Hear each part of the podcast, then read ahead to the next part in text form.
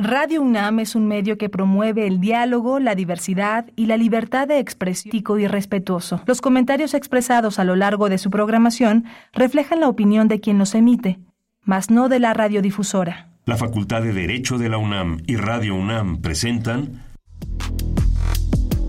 Toda sociedad requiere para su funcionamiento regirse por valores, principios, normas e instituciones.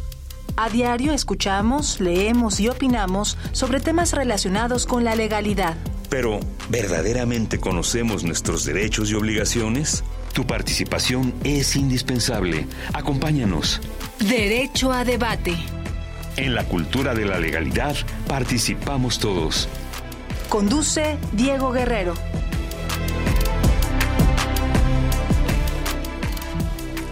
Hola, ¿qué tal? Muy buenas tardes. Bienvenidas, bienvenidos a Derecho a Debate. En la cultura de la legalidad participamos todas y todos.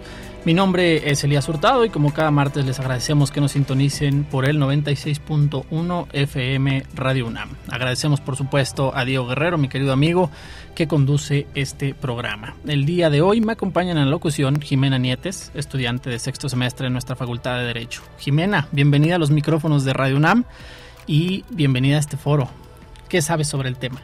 Elías, buenas tardes. Es un gusto estar con usted. Gracias por la invitación. Bueno, hasta hace muy poco nos encontrábamos inmersos en una emergencia sanitaria que vino a cambiar la forma en que percibíamos desde lo más sencillo de nuestra vida hasta lo más complejo.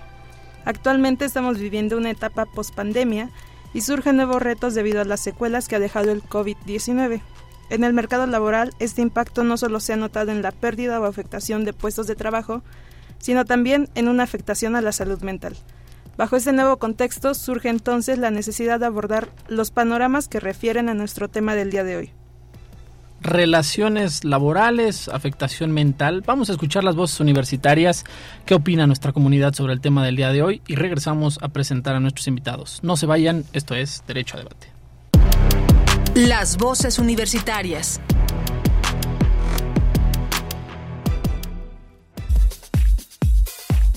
¿Cómo ha resultado conseguir empleo después de la pandemia?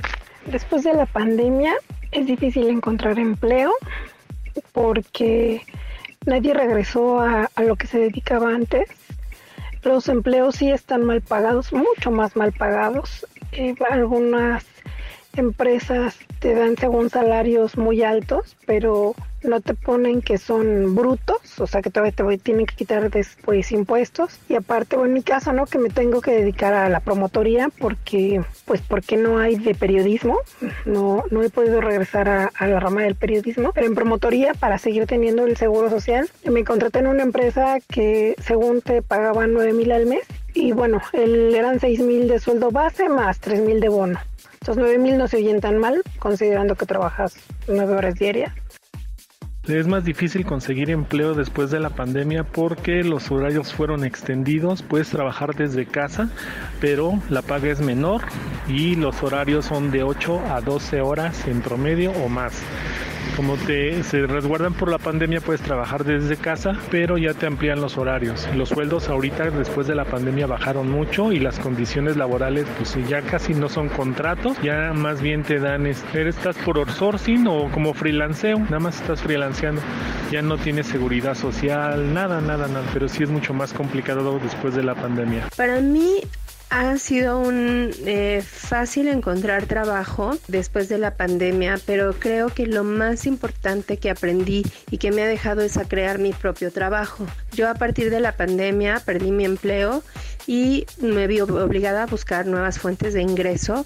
Y hoy, por ejemplo, mi, mi, es que mi trabajo ya o mi ingreso ya no depende de un solo trabajo. Efectivamente tengo mi trabajo fijo, pero también he creado nuevas fuentes de empleo y creo que eso es más importante porque antes vivíamos este pues dependientes, ¿no? de una empresa y hoy pues me doy cuenta que sí es es muy importante, nos da mucha seguridad pero también podemos crear nuestro propio trabajo. Nuestra generación no fue educada para ser emprendedores, ¿no? Siempre obedeciendo, creo que muchos somos grandes empleados con la camiseta bien puesta, algo que en las nuevas generaciones no ocurre. Pero también por otro lado, no, no somos emprendedores y esta pandemia nos obligó creo que a muchos a emprender y ya no estar dependiendo de si hay trabajo o no, de si me dan IMSS o no, ¿no? Crear, crear nuevas fuentes de empleo para nosotros y que además al final son las que se nos van a quedar, ¿no? Y si no, por lo menos la experiencia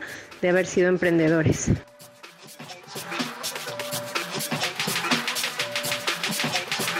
Escuchas Derecho a Debate.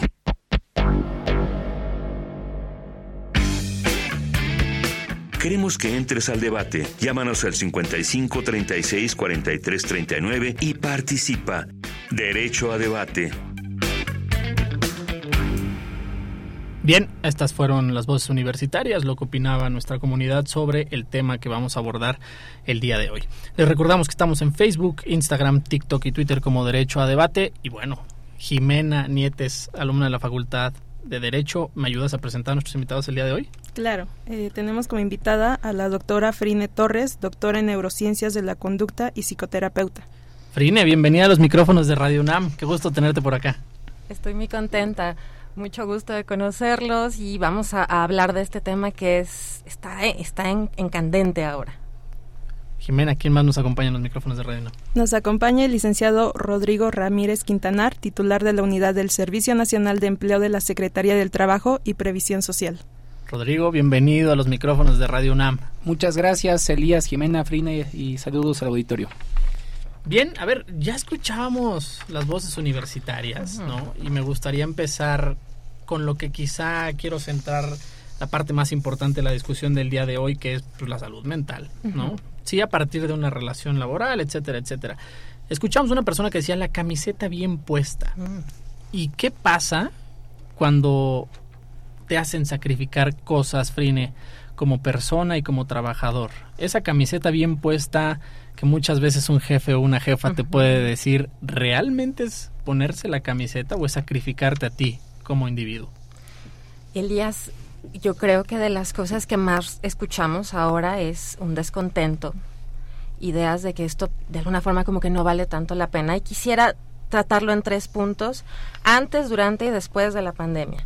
Antes de la pandemia, aquí en México, en una encuesta muy famosa que hizo el IMSS, se sacó el siguiente dato que es escalofriante. El 75% de los trabajadores reportaba niveles altos de burnout, que es algo así como un agotamiento por trabajo, que genera muchos síntomas, ¿de acuerdo?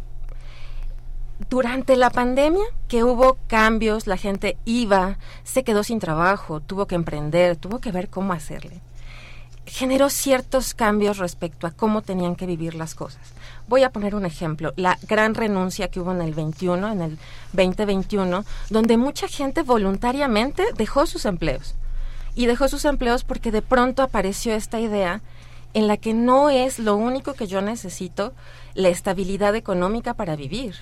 Hay otras necesidades vitales que tengo y parece ser que en ciertos empleos no lo está logrando la gente, así que la gente se fue a emprender, a hacer otras cosas. Pero también hemos encontrado después que la gente tuvo que volver, porque tal vez no estaba preparada para emprender, o porque salir de un lugar porque no me gusta mucho no significa que tenga las herramientas para triunfar de otra forma.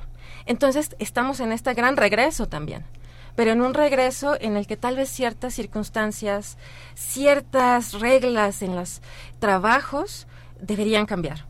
Por ejemplo, modelos híbridos, donde el modelo híbrido no signifique que vamos a hacer más horas, donde el modelo híbrido significa que la gente pueda trabajar menos horas y concentrarse en situaciones vitales de su vida como tener hijos o hobbies o hacer lo que quiera con su tiempo libre. Entonces, en ese sentido, ponernos la camiseta puede ser comprometernos, pero creo que será muy importante, por ejemplo, los emprendedores que revisen si no son malos jefes de sí, de sí mismos, Claro. porque también podría pasar. El burnout es un estrés sostenido, un cansancio, un cansancio sostenido que ocurre cuando las circunstancias del trabajo, ya sea mi autoempleo o estar empleado, son severas. No encuentro de alguna forma ningún reforzador y es algo en lo que tendremos que trabajar. A ver, Rodrigo, de aquí es importante que partamos. ¿Qué significa o qué es el Servicio Nacional de Empleo y cómo empatas con todo esto que está diciendo un especialista en salud mental? ¿Qué hace el Servicio Nacional de Empleo? Sí, con gusto, Elías. Eh, referir que el Servicio Nacional de Empleo, digamos, funciona como la bolsa pública de trabajo del Gobierno de México. Es decir, nosotros estamos buscando la vinculación laboral de aquellas empresas que están demandando trabajadores con los distintos perfiles de buscadores de empleo que tenemos a nivel nacional. Eh, contamos con cerca de 167 oficinas en el país y más de 2.500 personas, consejeros laborales, que justamente tienen el objetivo, la misión de realizar un acompañamiento personalizado para todas aquellas personas que estén buscando un empleo. Y en este sentido, lo que menciona Frine es, eh, digamos, muy eh, significativo porque también nosotros hemos identificado muchos cambios en la forma de cómo accedemos a la búsqueda de oportunidades o a la búsqueda de trabajo. Ya lo escuchábamos con la voz universitaria respecto a la persona de que ha sido más complicado conseguir empleo yo diría que más bien han cambiado un poco las reglas del juego, a diferencia, digamos, de tal vez previo a la pandemia, con conocidos, eh, amigos, familiares, pues teníamos la oportunidad de acceder a una oportunidad de búsqueda de trabajo de manera mucho más accesible.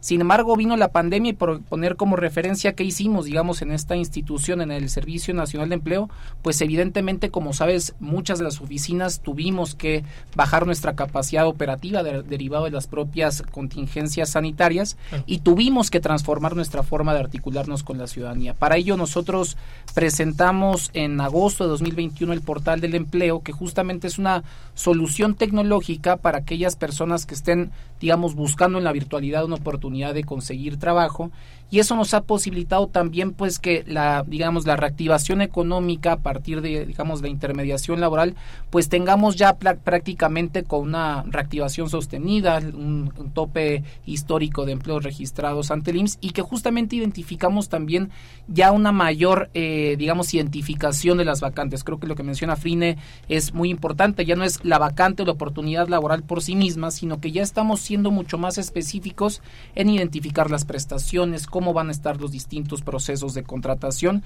Y aquí viene mucho esta necesidad de contar pues con eh, prestaciones laborales dignas y que justamente pues se ha venido acompañando este ejercicio mediante un esfuerzo institucional. Ya lo hemos visto con el tema de las vacaciones dignas. Seguramente Frine hablará un poco de la tabla de enfermedades y la actualización. El tema también eh, del incremento al salario mínimo que pues son consideraciones que van aparejando esta dinámica de reactivación económica, pero que de igual forma necesitamos lograr un diálogo más pleno entre los buscadores de trabajo, los trabajadores y, el sector productivo.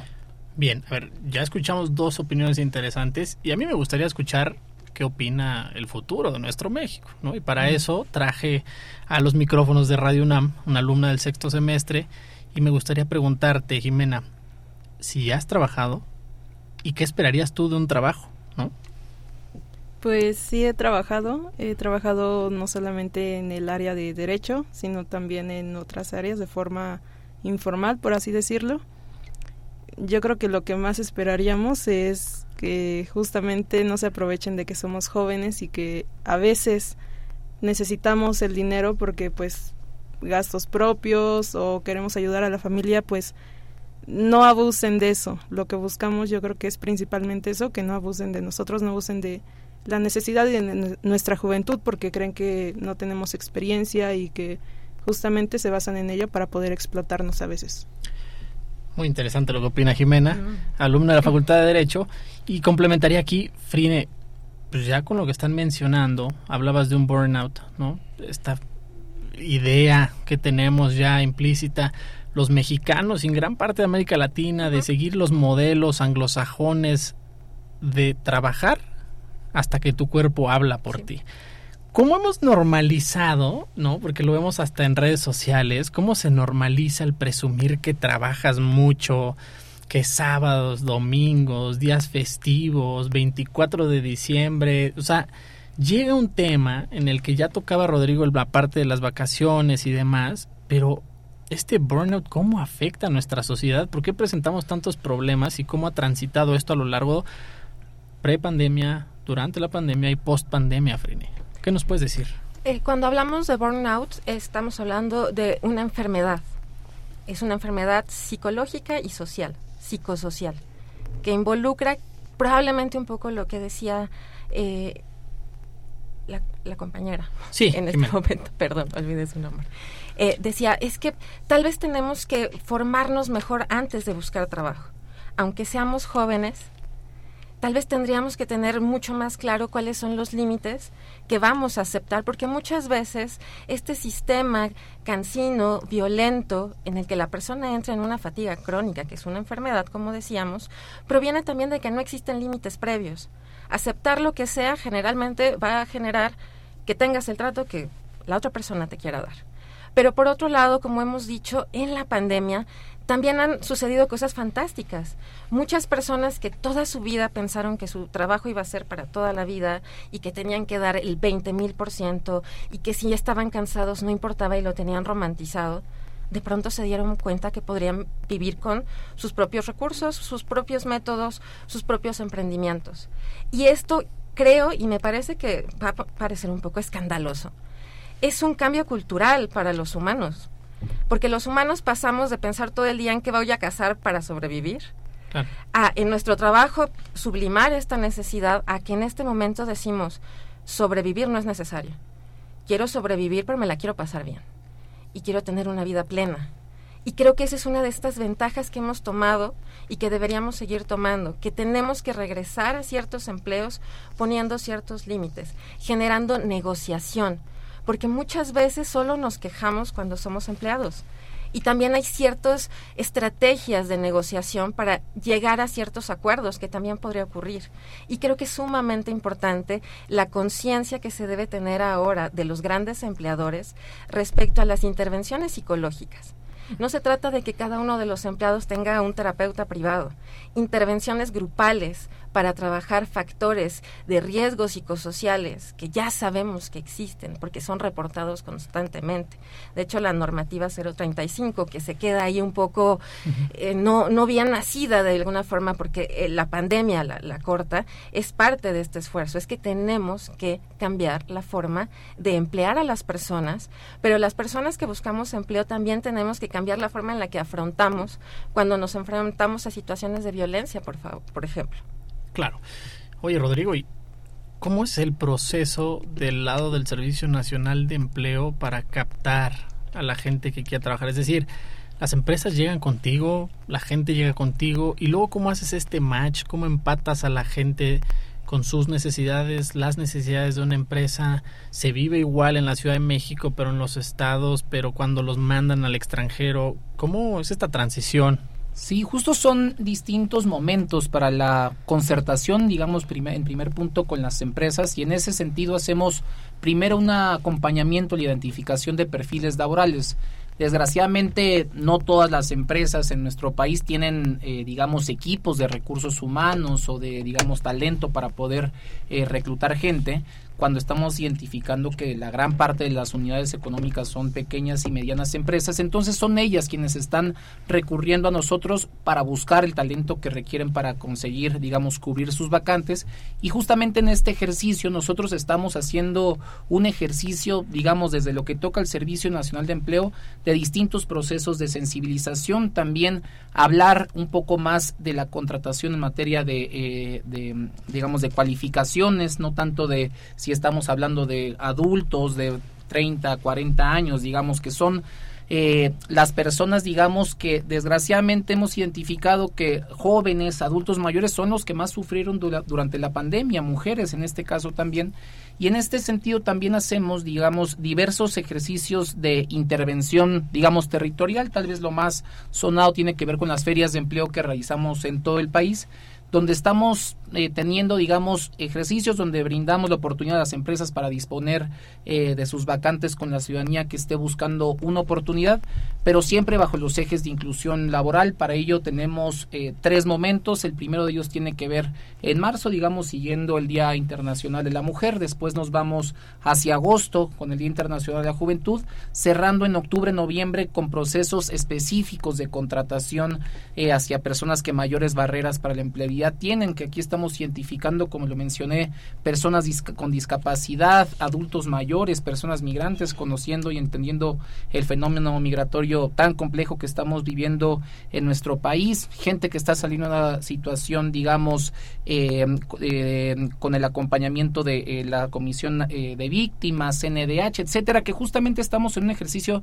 permanente de colaboración y lo que estamos buscando es sí vacantes, pero que también tengan evidentemente las prestaciones laborales dispuestas por la ley y que podamos hacer un ejercicio también de evaluación de qué tanto están llegando nuestras vacantes o no, qué, tan, qué tanto están siendo atractivas para la ciudadanía y referir, digamos, en términos generales, eh, cifras de lo que hemos realizado en el Servicio Nacional de Empleo en la presente administración. Hemos ya logrado más de 1.6 millones de colocaciones en empleos formales y dignos. ¿no? Evidentemente trabajamos únicamente en el componente formal y hacemos una identificación de cómo estamos trabajando con base en los datos del IMSS. Entonces, es un ejercicio donde cada colocación pues implica transformar, transformar una vida, transformar eh, la vida de las personas que están requiriendo en nosotros pues una oportunidad para encontrar bienestar y trabajo, ¿no? Entonces estamos posibilitando esta articulación, digamos, siendo un articulador entre el sector privado y los buscadores de empleo. Bueno, suena interesante el lado de las instituciones y, lo complejo que se vuelve cuando de repente te das cuenta que a veces la gente tampoco sabe lo que quiere, ¿no? ¿Cómo colocas a alguien en un empleo cuando realmente no sabes si eso es lo que esperas, si es lo que necesitas en ese momento de tu vida? Porque es normal transicionar en distintos empleos. Hoy lo hemos visto, creo que no es lo mismo lo que vive una generación como la de Jimena, en donde todo el tiempo buscan moverse, crecer, en donde no necesariamente esperas un crecimiento en una misma empresa, no esperas ponerte la camiseta y quedarte 30 años a trabajar en una misma empresa, sino que dices, mientras más veces me mueva, soy más valiosa para el mercado en ocasiones porque tengo muchas más experiencias y entiendo distintos negocios, ¿no? Entonces eso se vuelve muy interesante. Jimena, ¿algo que quieras preguntar en la mesa? Sí, justamente ahorita que estaba abordando Rodrigo el tema de la salud mental, quisiera saber eh, cómo, bueno, qué rol juega justamente la salud mental en el empleo. Eh, el empleo para las personas es repito, la forma que sublimamos de cómo sobrevivir. Es, es algo que toma mucho parte de nuestra vida, es parte de nuestro contexto. Muchas personas pasan mucho más tiempo con sus eh, compañeros de trabajo que con sus propias familias. Sí. Sí. Muchas, para muchas personas la aprobación de un jefe o la aprobación en su trabajo es más importante que la aprobación que podrían tener en sus casas o de sí mismos. Dios, qué peligroso. Muy, muy peligroso, pero pasa mucho porque pensemos, por ejemplo, en una escolarización eh, profesional como es la de Jimena. Llevas 16 años escolarizándote, si, si no contamos el kinder. 16 años, 16 años en los que te han dicho que tienes que seguir ciertas instrucciones. Tienes que hacer ciertas cosas y así te vamos a aprobar. Después de 17, 18 años de escolarizarte con estas reglas, te decimos ve a un trabajo y pon reglas, límites, tienes que ser asertivo, tienes que ser innovador, pero al mismo tiempo tienes que tener una vida no estamos formando, por ejemplo, a los estudiantes para poner reglas respecto a su vida privada. De hecho, incluso tal vez desde las mismas aulas presionamos, la escuela es lo más importante. Este discurso se amplía el trabajo, se amplía que si no soy exitoso en el trabajo, entonces no soy exitoso como persona. Y si no soy exitoso como persona, pues no vale mucho la pena mi existencia. La cantidad de jóvenes que han estado deprimidos por no conseguir su primer empleo es tremenda. Es más, la cantidad de gente que no se va a dedicar a lo que estudió aumenta. ¿Por qué? Porque las formas creativas en las que podemos tener dinero y tener una buena vida son mucho más amplias que las que están dando las ventanas eh, de las licenciaturas, por ejemplo. Entonces, este, este, esto es un, es un tema que va a dar en los siguientes años muchísimo, porque las, la forma en la que hemos trabajado hasta ahora va a cambiar. eso es un hecho.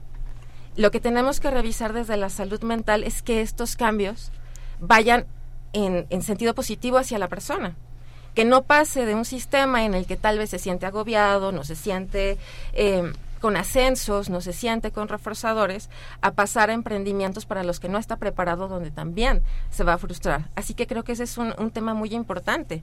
¿Cómo es que estamos preparando a la población para que tenga empleos autoempleos. O sea, realmente cuál es ese camino, porque creo que para muchas, muchas generaciones nuevas y viejas, esto está siendo una posibilidad porque se nos acabó el romance del trabajo para toda la vida. Lejos de que cambiarme de un lado a, otro me haga valioso, ya no me puedo quedar en el mismo trabajo. No existe este final feliz. Tengo que trabajar mucho para generarme un, un, porvenir. Entonces, estas ideas están generando que para muchas personas el trabajo sea un tema altamente ansioso. Claro, no. Bueno, y además, ¿qué, qué, qué, peligro se vuelve el ya no interactuar, ¿no? O sea, hoy vemos tantas empresas, tantos trabajos, eh, incluso empresas extranjeras que vienen eh, y dicen, oye, pues vamos a empezar a emplear a la gente en México o en, a lo mejor en economías mucho más pequeñas que las grandes potencias mundiales, en donde pagan salarios más bajos, en donde tienes menos condiciones de salud digna, digamos, de, cara al, trabajo y que finalmente te terminan produciendo a ti al máximo nivel. ¿Cómo juegas con esto, Rodrigo? ¿Cómo cuando vienen los países y firman convenios de colaboración contigo y te dicen, oye, este, estos tratados que tenemos, vamos a hacerlos efectivos y en este foro hemos hablado de derechos humanos y demás, ¿cómo aterrizas tú esa necesidad ¿cómo haces tú una negociación para proteger a la sociedad mexicana contra trabajos en el extranjero o de empresas extranjeras que vienen a México y que imponen condiciones desde el minuto uno? Sí, claro, creo que en ese sentido el proceso con el que nosotros trabajamos directamente con las empresas que estén requiriendo talento. Como bien mencionaste, tenemos programas de movilidad laboral hacia el extranjero, particularmente con Canadá y con Estados Unidos, y que evidentemente eh, los empleadores están viendo una necesidad de cubrir sus vacantes. Eh, así de, de llana sería la, la, situación. Sin embargo, nosotros, a partir de la interlocución y de la negociación, los procesos de concertación, pues estamos identificando requerimientos básicos para poder acompañarlos, digamos, desde el gobierno de México en estos procesos. Evidentemente, tratar de cumplir con los procesos de reclutamiento ético, que justamente pues estemos identificando que no haya, digamos, un proceso eh, de intermediación ni costoso para los trabajadores ni para los empleadores. Ahí eh, forma parte trascendental el ejercicio que se hace en nuestras oficinas y hacemos también una identificación de los contratos que tienen los propios trabajadores y un mecanismo también de seguimiento con el equipo de protección consular, con el acompañamiento de la Secretaría de Relaciones Exteriores, para que si se llegara a dar a cualquier tipo de problemática, pues esté el gobierno de México un respaldo institucional para poder cubrir estas, digamos, inconsistencias que se puedan generar.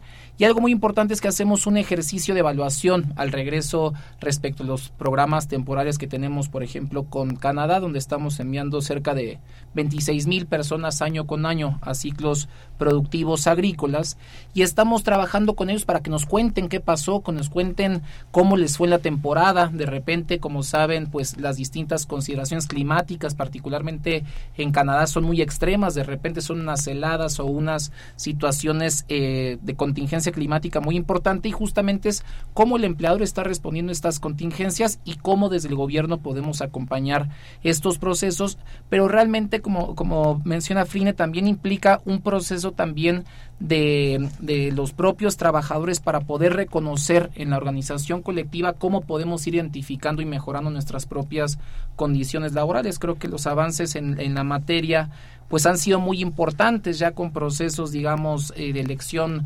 secreta, con voto universal, etcétera, que eso, digamos, deben de ir empoderando, digamos, de alguna manera al propio trabajador en la búsqueda de mejores condiciones dignas para su propio desarrollo eh, productivo. No, bueno.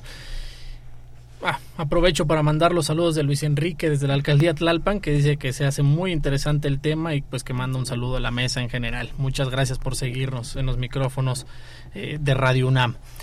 Jimena, ya han mencionado varias cuestiones importantes o relevantes de cómo los jóvenes tienen que entender las relaciones laborales. Tú incluso nos compartiste que no solo has trabajado en la carrera que estás estudiando, que es derecho, sino también en alguna otra cuestión. ¿Tú cómo entiendes, no? Porque lo vives de cerca, a estas personas que hoy denominamos exitosos como pueden ser los influencers, ¿no? ¿Qué opinión tienes tú de cómo trabajan ellos? ¿A ti te gustaría tener un trabajo así? ¿Trabajar desde tu casa, con tu celular, viajando?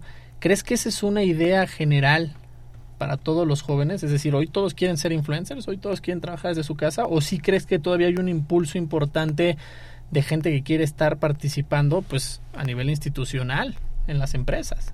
¿Qué opinión tienes? Bueno, yo creo que sí existe, o sea, es muy variado, porque yo veo en mi carrera a muchos compañeros que están inmersos justamente en buscar sobresalir en temas institucionales. Buscan participar eh, a través del INAI, a través del Senado, todo eso, o sea, no es solamente que sí suena muy interesante y bastante atractivo el ser influencer, es cierto, pero pues creo que no todos estamos a veces hechos para eso. Eh, a veces uno eh, personalmente busca como que más y justamente ese tema de cuándo o cómo es que debe ser el éxito, cómo me percibo yo como una persona exitosa, es que va a intervenir. O sea, no, no voy a tener la misma perspectiva yo del éxito que, que tú, Elías, o que Frine, que mis compañeros, no. O sea, creo que es... Qué interesante lo que, lo que mencionas, Jimena, ¿no? Este, porque a veces creo que nos castigamos demasiado tratando de demostrarnos, competir con amigos, familiares y bueno, mi papá es un gran abogado y yo quiero superarlo, quiero hacer lo mismo que él, el mismo reconocimiento, pero qué interesante lo que opina, en este caso Jimena, de decir, pues cada quien tiene su momento y lo viven de manera distinta. Aprovecho rápidamente para recordarles los teléfonos de la cabina, son 55 55 23 54 12 para que nos sigan llamando y puedan hacerle más preguntas a nuestros invitados. Frine, regreso contigo. Platícanos un poquito, ¿no? Eh, de la gente que llega contigo, que quiere un poco, que además ya reconoce esta parte de a veces necesitamos ayuda psicológica, que eso es algo importante.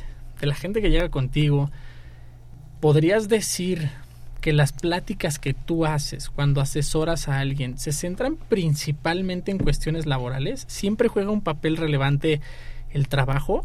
o hay gente que puede llegar por otras cuestiones y nunca menciona su trabajo. ¿Te ha tocado este tipo de experiencias o cómo lo vives tú del lado de una de una eh, pues especialista en salud mental?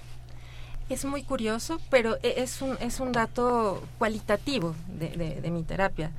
Las personas que están contentas, satisfechas con su trabajo, no hablan mucho de él.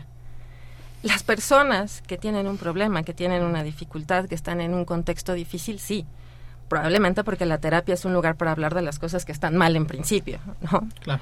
Pero probablemente el segundo tema más recurrente en la terapia tiene que ver con el burnout. Sí.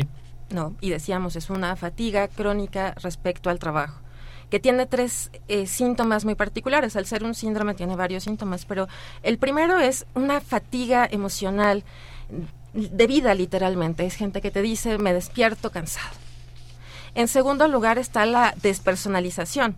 ¿No? Ahora que le preguntabas a, Jimena, ¿no? El, sueño de ser influencer, y ella decía, bueno, depende de cada quien. hay una encuesta muy interesante a, nivel no solamente México, sino mundial.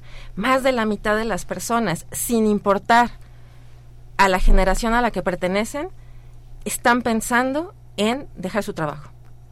Desde fantasías, como yo quiero ser una influencer, hasta estoy planeando, porque estoy tomando cursos de emprendimiento y voy a poner un negocio en seis meses.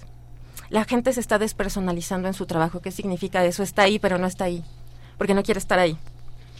Y por último, el burnout genera personas que no están realmente dedicadas, no están comprometidas y en general van a tener ciertas fallas. El burnout es la parte más extrema del estrés, pero este es un dato muy interesante. El 10% de todas las eh, permisos por discapacidad, por incapacidad que vamos a tener en un año en una empresa tienen que ver con estrés alto. Y eso es lo que sabemos. Cuando la gente dice, oigan, yo no puedo venir hoy porque la cantidad de días en los que una persona no es productiva porque está en niveles muy altos de estrés es incuantificable.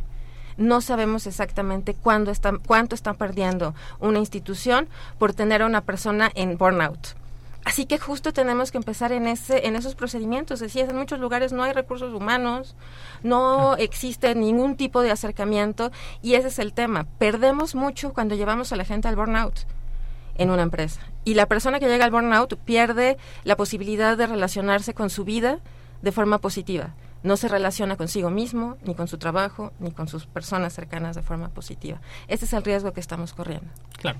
Y además, eh, ¿cómo sacrificamos cuando llegamos a un nuevo trabajo? ¿no? Está, es una, parece burla porque uno llega a un nuevo trabajo y te entregas, eh, no te vas temprano, ¿no? Demuestras un poco tu 200%. ¿Cuántas personas aguantan su 200%?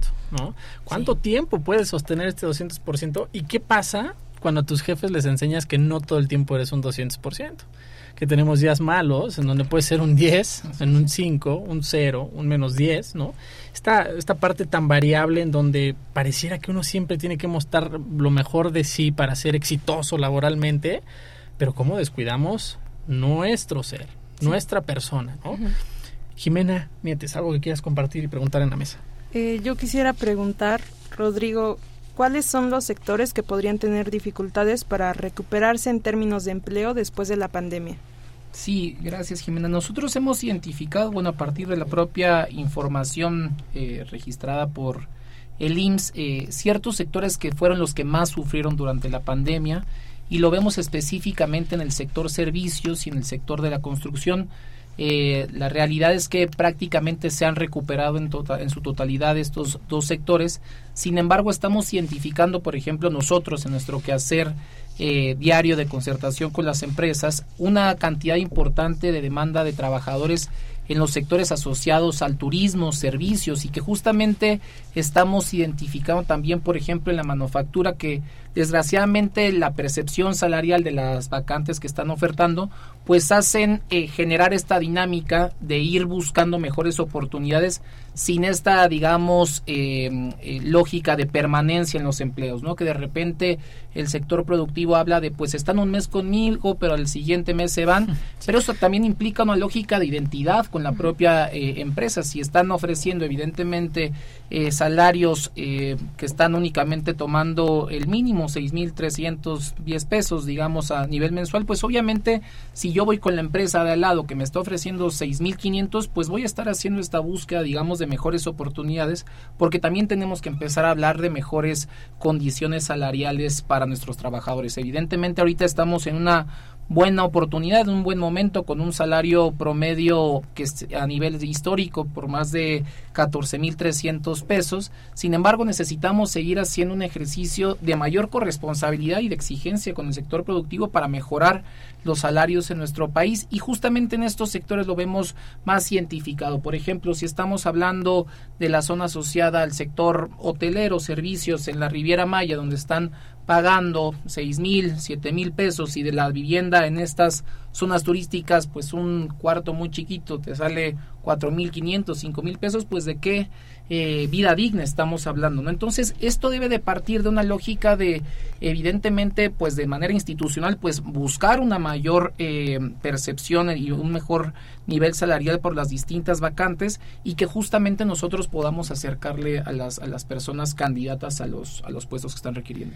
Oye, y ya veíamos un poco para quienes siguen también las redes sociales un poco más laborales, ¿no? Esta parte de LinkedIn y demás, en donde la gente parece que presume sus logros y todo, pero que también se ha vuelto una plataforma en donde le dan con todo a las empresas, ¿no? Y no solo a nivel nacional, de repente vemos a las grandísimas empresas, a los monstruos que lideran toda la parte comercial en el mundo, en donde exhiben a grandes directores eh, que hacen quedarse a la gente días seguidos en la empresa, en donde presumen que no paran durante la pandemia, en donde presumen que sus trabajadores son máquinas, en donde esta parte realmente, digo, a nivel institucional debe de ser súper difícil manejarla, en donde tengas que decirle a una persona, pues aquí está la oportunidad laboral que tienes, las condiciones a lo mejor no son las óptimas, ¿no? Y que la gente por necesidad muchas veces diga, pues venga, voy por eso porque no me queda de otra, ¿no? Entonces, uff, se vuelve, se vuelve difícil de entenderlo, ¿no?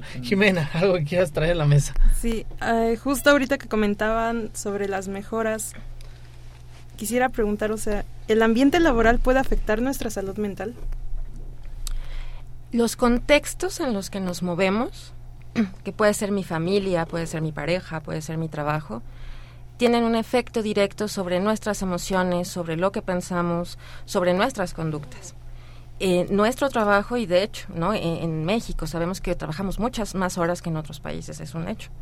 Pasamos muchísimas horas en ese contexto.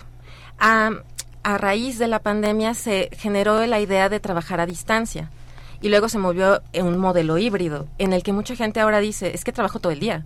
Porque a veces estoy en la oficina, pero cuando no estoy en la oficina estoy conectada y trabajo todo el tiempo. Un mal ambiente laboral eh, ya sea incluso desde los mismos eh, compañeros, porque eso es algo. Hablamos mucho del compromiso que las empresas deben de tener y lo sostengo. Debe haber una, un cambio.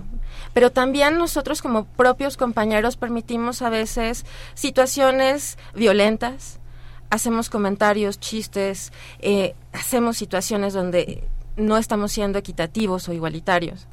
Tal vez desde ahí también tenemos que empezar nosotros. Queremos que los jefes, queremos que los mandos más arriba no nos violenten, empecemos con generar cero violencia. el ambiente laboral tiene un efecto muy alto sobre la satisfacción personal de, las, de, cualquier persona. Entonces, como lo hemos dicho antes, tenemos riesgos de padecer cualquier tipo de síndrome ansioso, que significa estar pensando todo el tiempo, afecta el sueño, afecta la alimentación, afecta la forma en la que la persona se siente, la persona no puede parar de pensar en el tema laboral, se siente muy culpable cuando no lo logra, y esto puede llevarnos, por supuesto, además del burnout, a la depresión. El, el ambiente laboral per se tiene un efecto muy grande sobre la, capacidad de sentirnos felices.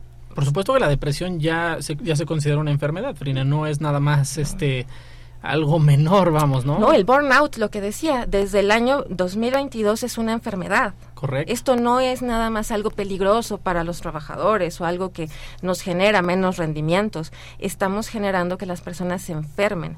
Y el burnout tiene comorbilidad, esto es, aparece con muchas otras enfermedades como puede ser presión arterial alta, hipertensión, diabetes o la aparición de eh, síntomas de enfermedades crónicas como del estómago, contracturas musculares, insomnios. Entonces, estamos hablando de que estas condiciones podrían llevarnos a situaciones eh, muy, muy graves de salud. Rodrigo, ¿qué tan lejos estamos de países que ya son conocidos, ¿no? Sobre todo, pues estas Noruega, Dinamarca, estos países, pues ya digamos, primer mundo, en donde el ritmo de vida, el ritmo de trabajo, las eh, ambiciones que tiene la gente en estos países. Eh, ¿Cómo manejan ustedes eso en un país como México, que es una economía creciente y que tiene tantas transformaciones, ¿no? Es decir, ¿crees que en algún momento podríamos llegar a hacer esto? con todo lo que se vive desde la parte cultural del mexicano, ¿se puede o no se puede? Creo que tendríamos que identificar eh, primero cuáles son las situaciones reales de nuestro país, digamos, entendiendo un esquema eh, en el mundo del trabajo donde cerca de el 40% se sigue eh, trabajando en la parte informal, únicamente, como lo mencioné, 21.8 millones de empleos registrados en el IMSS como parte de la formalidad. Y eso también implica también una identificación de las distintas eh, divergencias que tenemos en cada una de las latitudes en nuestro país, las diferencias a nivel estatal, evidentemente una situación pues muy compleja respecto a la situación, por ejemplo, que se vive en la ruralidad de nuestro país y cómo podemos ir entendiendo pues estas pequeñas, grandes este, eh, acciones que se han venido desarrollando desde la parte institucional, ya lo mencionó Frine, ya lo mencioné con la parte, por ejemplo, también la dignificación del trabajo, como lo hemos realizado con el tema de la subcontratación, el tema de vacaciones dignas, ya lo mencioné, es decir, creo que no necesitamos aspirar a parecernos a los países nórdicos, sino que podamos entender cuáles son las distintas consideraciones que hacen que nuestro mundo laboral, las relaciones laborales, estén en una situación, digamos, tan compleja y cómo podemos avanzar eh, de manera pues tripartita en estos ejercicios. Creo que la parte salarial es muy importante, la parte de las prestaciones es de igual importancia. Sin embargo, cómo no dejamos únicamente en estos ejercicios eh, los procesos de mejora. No creo que entender una relación laboral entre eh, los distintos trabajadores y los distintos empleadores, cómo podemos mediante eh, la organización empezar a tratar de generar nuevas posibilidades y creo que en este sentido también tenemos que identificar cómo la lógica de autoempleo, el emprendedurismo, digamos, una eh, afirmación que no todos tienen la posibilidad ni quieren ser emprendedores, no todos quieren ser Pepe y Toño, y en este sentido, pues también identificar cómo podemos potenciar estos talentos, pero que también identifiquemos cómo ha cambiado la propia, digamos, dinámica educativa y posteriormente laboral, la propia percepción de las personas. Creo que Jimena seguramente vivió al menos un año de su, este, de su carrera de manera virtual y luego cómo empezamos a trabajar relacionándonos otra vez con las personas y eso creo que Flynn lo tendrá más claro que yo, pero ha transformado toda la dinámica, no solo laboral, sino las relaciones interpersonales. No, claro, a ver, Jimena, ¿cómo viviste tú el regreso, no? Este periodo post pandemia en donde volviste a ver a tus amigas, a tus amigos y compartían, oye, ¿cómo te fue en la pandemia, no? Y ¿cómo viviste esta, esta transición? Creo que fue bastante difícil. al inicio recuerdo justamente que la facultad era muy estricta pónganse cubrebocas, utilicen gel, lávense las manos y sus medidas de sana distancia, todo esto era muy difícil, pero sí creo que... ¿Y te sentiste feliz cuando regresaste a clases, cuando regresaste a trabajar presencialmente? ¿O qué dices? ¿Eres de las personas que dice, bueno, yo me sentía mejor desde mi casa, trabajo mejor desde mi casa, no me voy al tráfico, al transporte? Pues sí, aunque el tráfico, el transporte, todo eso es como un problema a veces o es agobiante, me, me, encantaba sin duda mucho más estar en clases presenciales que en virtuales y aún ahorita me siguen gustando más. Fantástico. Y que ahorita que decíamos la parte del tráfico, les compartía ya un poco una experiencia personal con gente que, que, me ha tocado conocer en donde decíamos, a veces el tráfico se volvía mi espacio seguro. El espacio seguro en donde no estaba en mi trabajo donde no me están bombardeando con correos, llamadas, mensajes, porque saben que estoy en el tráfico. Se vuelve, imagínense, algo que naturalmente era estresante para el mexicano, que es estar en el tráfico. Para muchos, en un sector muy específico de la economía de nuestro país, decían, es mi espacio seguro, es donde nadie me molesta, ¿no? Jimena, algo que quieras traer a la mesa para seguir avanzando con nuestra charla el día de hoy. Claro, pues justamente cuando estamos hablando acerca de estos temas de estrés, el tráfico, obviamente. ¿Qué acciones podemos poner en práctica, pues, para mejorar el ambiente laboral cuando sea necesario? Yo agregaría más que, bueno, aparte del ambiente laboral, por supuesto, a nivel personal, Frine. ¿Qué le puedes sugerir a la gente desde la parte de salud mental? ¿Qué tengo que hacer cuando me está dando un ataque de ansiedad, un ataque de pánico porque mi jefe me está pidiendo algo que mándamelo porque está la junta, mándamelo porque está... ¿Qué sugieres para la gente que nos escucha hoy? Me encanta. A mí me gustaría trabajarlo desde esta percepción. Todos podemos hacer este ejercicio, es, sencillo. En nuestra vida hay dos tipos de situaciones, estresantes y ansiosas. El estrés es algo que es absolutamente real. Si le preguntas a 100 personas, ¿esto te da estrés? Te diría que sí. Son fechas límites, son cuentas que pagar, son situaciones que tengo que hacer. Y por otro lado están estas situaciones que la verdad es como la, la, voz que uno se cuenta. Es que si no hago esto, van a pensar que no soy tan bueno. Es que si no lo entrego antes, van a pensar que soy prescindible. Uno no, no sabe qué piensan los demás. Eso es un hecho. Nadie. Entonces, si logramos distinguir qué me estresa, de qué me pone ansioso, qué es real, de qué es mi mente diciéndome cosas, podemos generar estrategias distintas. Por ejemplo, en el trabajo, lo que les decía, negociar, pedir retroalimentaciones hablar de modelos donde podamos ser productivos y al mismo tiempo podamos tener tal vez menos horas o que sea híbrido o que sea presencial porque somos nosotros en nuestro contexto lo que decías hay gente que dice el tráfico perfecto y hay gente que te dice el tráfico me va a matar. Claro. Entonces es mirar en función de mi contexto qué es mejor para mí. Algo que les recomiendo a todos es la idea de respirar. Uno de los factores que más afecta que nos pongamos preocupados o que estemos muy, muy ansiosos tiene que ver con la falla en la respiración respirar profundamente, tomarnos un minuto antes de contestar el mail, antes de contestar a la pregunta, nos puede ayudar a aclarar nuestra mente. Mucha gente dice que sí, que sí, que sí a todo, porque no se tomó un minuto para respirar, para aclarar su mente y poder decir, tal vez lo que me estás planteando es algo que yo no quiero hacer o es algo que está fuera de mis capacidades. Les decía, ya sabemos que hay un problema eh, con las instituciones, con los grandes empleadores, con los pequeños empleadores, pero si yo como empleado o yo como emprendedor o yo como alguien que, que, que me autodetermino a trabajar, no tengo límites, no tengo claro cuál es, además de trabajar, qué es lo que quiero hacer, cuáles son mis pretensiones en otro lugar, será muy fácil que pasen sobre mí.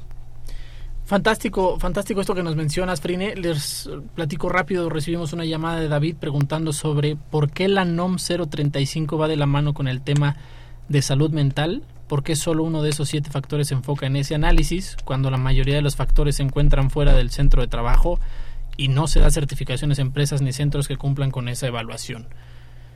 No traigo muy presente que diga la NOM 035, no la conozco bien, pero vamos a hacer una pequeña pausa.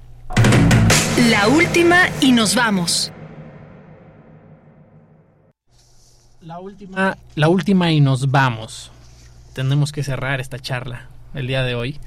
Y para cerrar la charla del día de hoy, les preguntaría a cada uno en 30 segunditos qué pueden concluir de la plática de hoy, qué puedes rescatar y empiezo contigo, Rodrigo. No, agradecer, Elías, nuevamente, creo que ha sido una plática muy rica. Invitaría a todas las personas que estén buscando una oportunidad de trabajo, que puedan conocer las oportunidades que se tienen actualmente en el Servicio Nacional de Empleo. Estamos hablando de cerca de 100 mil para todo tipo de perfiles laborales y que muchas veces podemos a lo mejor estudiar derecho, pero me empezó a gustar más la lógica de la locución y en ese sentido cómo los podemos ir apoyando para el perfilamiento laboral y reiterar que cuentan pues con el apoyo para toda esta lógica de búsqueda de trabajo, también la generación de sus currículums, etcétera. Entonces, reiterar el agradecimiento Elías Jiménez Frine por la oportunidad.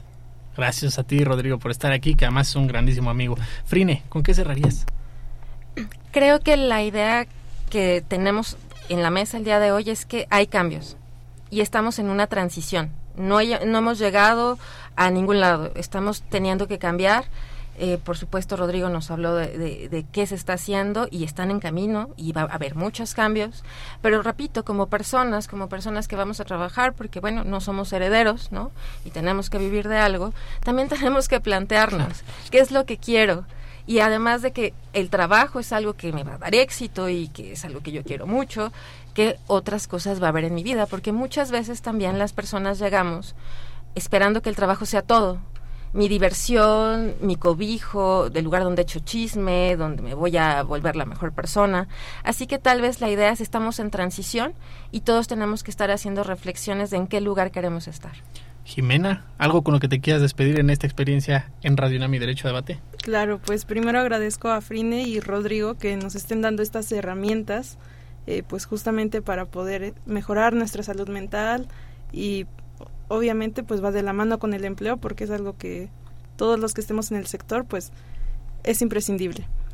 Pues muchísimas gracias a todas y a todos por escucharnos, a la Facultad de Derecho, a Radio UNAM, a mi querido amigo Diego Guerrero, conductor de este programa, coordinación Renata Díaz Conti, Marijose López, asistencia Mari Carmen Granados, comunicación y difusión Giovanna Mancilla y Marijose López, operación técnica Arturo González, en nuestra producción Francisco Ángeles.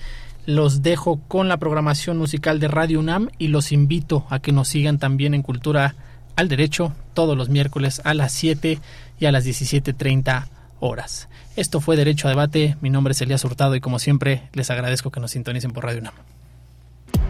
Por hoy concluye la discusión, pero no se pierdan el próximo tema en Derecho a Debate. En la cultura de la legalidad participamos todos.